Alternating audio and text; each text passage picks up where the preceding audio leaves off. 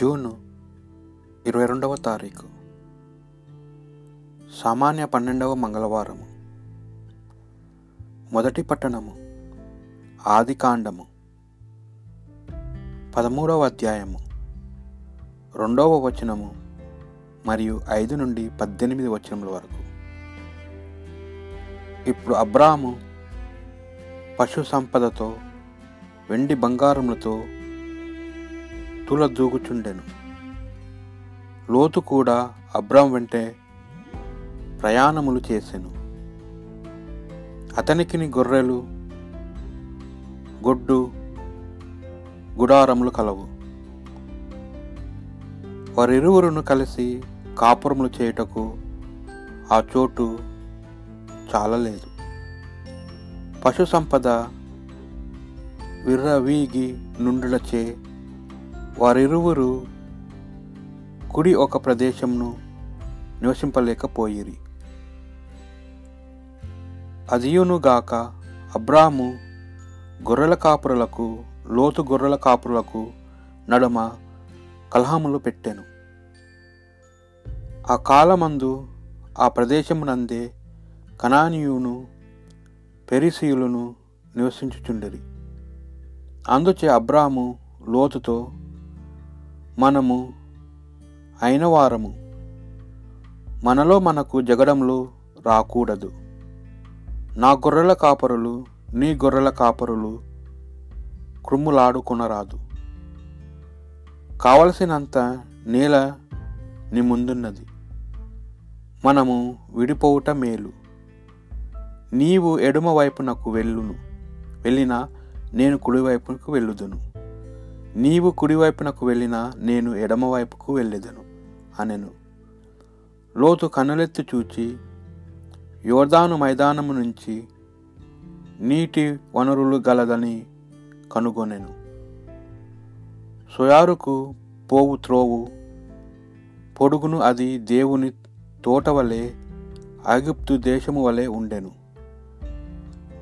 దేవుడు సుధోమ గుమోరలను నాశనము చేయక మునుపు ఆ ప్రదేశము ఆ విధముగా నుండెను. కావున లోతు యోర్దాను మైదానములను కొరుక్కొని తూర్పు వైపునకు వెడిలిపోయెను. ఈ రీతిగా వారు విడిపోయిరి. అబ్రాము కనాను దేశమందు నివసించెను.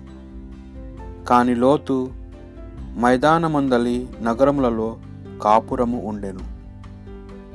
సుధోమ వద్ద గుడారంలో నాటెను. సుధోమ ప్రజలు దృష్టులు. యావేకు విరుద్ధముగా పాపము చేయువారు. లోతు అబ్రాము విడిపోయిన తరువాత దేవుడు అబ్రామ్తో అబ్రాము నీవున్న తావు నుండి కన్నులెత్తి నలుదిక్కులు చూడుము. నీ కను చూపు మేర నేలను నీకును నీ సంతతికిని శాశ్వతముగా ఇత్తును భూరేణువుల వలె అసంఖ్యగా మూగ నీ సంతతిని విస్తరిల్లజేయుదును భూరేణువుల వలె నీ సంతతియు లెక్కకు అందదు. నీవు లేచి ఈ దేశమందుట సంచరింపుము. దీని నీకు ఇచ్చుచున్నాను అనెను. అందుచే అబ్రాము తన పరివారముతో తరలి వెళ్ళి హెబ్రోను మండలమున మంబ్రే దగ్గర ఉన్న సింధూర వృక్షములు సమీపమున నివసించెను. అక్కడ దేవునకు బలిపీఠము నిర్మించెను.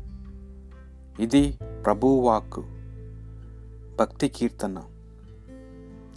నిందారహితముగా జీవించువాడు ప్రభు మందిరమును నివసించును. నిందారహితముగా జీవించువాడు ధర్మమును పాటించువాడు. హృదయపూర్వకముగా సత్యము పలుకువాడు. ఇతరుల మీద కొండములు చెప్పనివాడు. నిందారహితముగా జీవించువాడు ప్రభుని మందిరంన నివసించును. స్నేహితునికి కీడు చేయని వాడు ఇరుగు పొరుగు వారి మీద నిందలు మోపనివాడు దేవుడు తిరస్కరించి వారిని అనాధారం చేయువాడు దైవభక్తులను గౌరవించువాడు నష్టము వాటిల్లినను తాను చేసిన ప్రా ప్రమాణములను నిలబెట్టుకునివాడు.